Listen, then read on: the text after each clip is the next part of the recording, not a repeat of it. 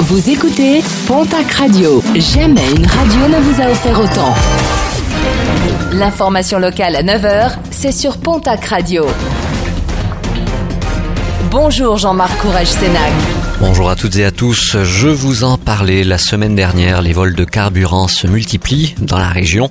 Dernier cas en date à Lons en milieu de semaine dernière où 2 personnes ont été interpellées alors qu'elles transportaient pas moins de 170 litres de carburant volé peu de temps auparavant dans une société basée dans la commune. La voiture conduite était par ailleurs recherchée par la gendarmerie suite au vol de 34 bouteilles de propane dans les Deux-Sèvres. Ils comparaîtront devant le tribunal à la fin du mois de février. À Lourdes, les bons chiffres du Château-Fort. L'an dernier, le site a comptabilisé pas moins de 80 000 visiteurs, une année record avec une fréquentation et des recettes qui dépassent celles de l'année 2008 lorsque le pape s'était rendu dans la cité mariale. L'objectif désormais est d'atteindre les 100 000 visiteurs annuels. Les résultats sportifs de ce week-end et on démarre comme d'habitude avec du rugby et la 13e journée de top 14. À noter 2 défaites, celle de l'Aviron bayonnais qui se déplaçait chez le leader, l'Union Bordeaux-Bègles.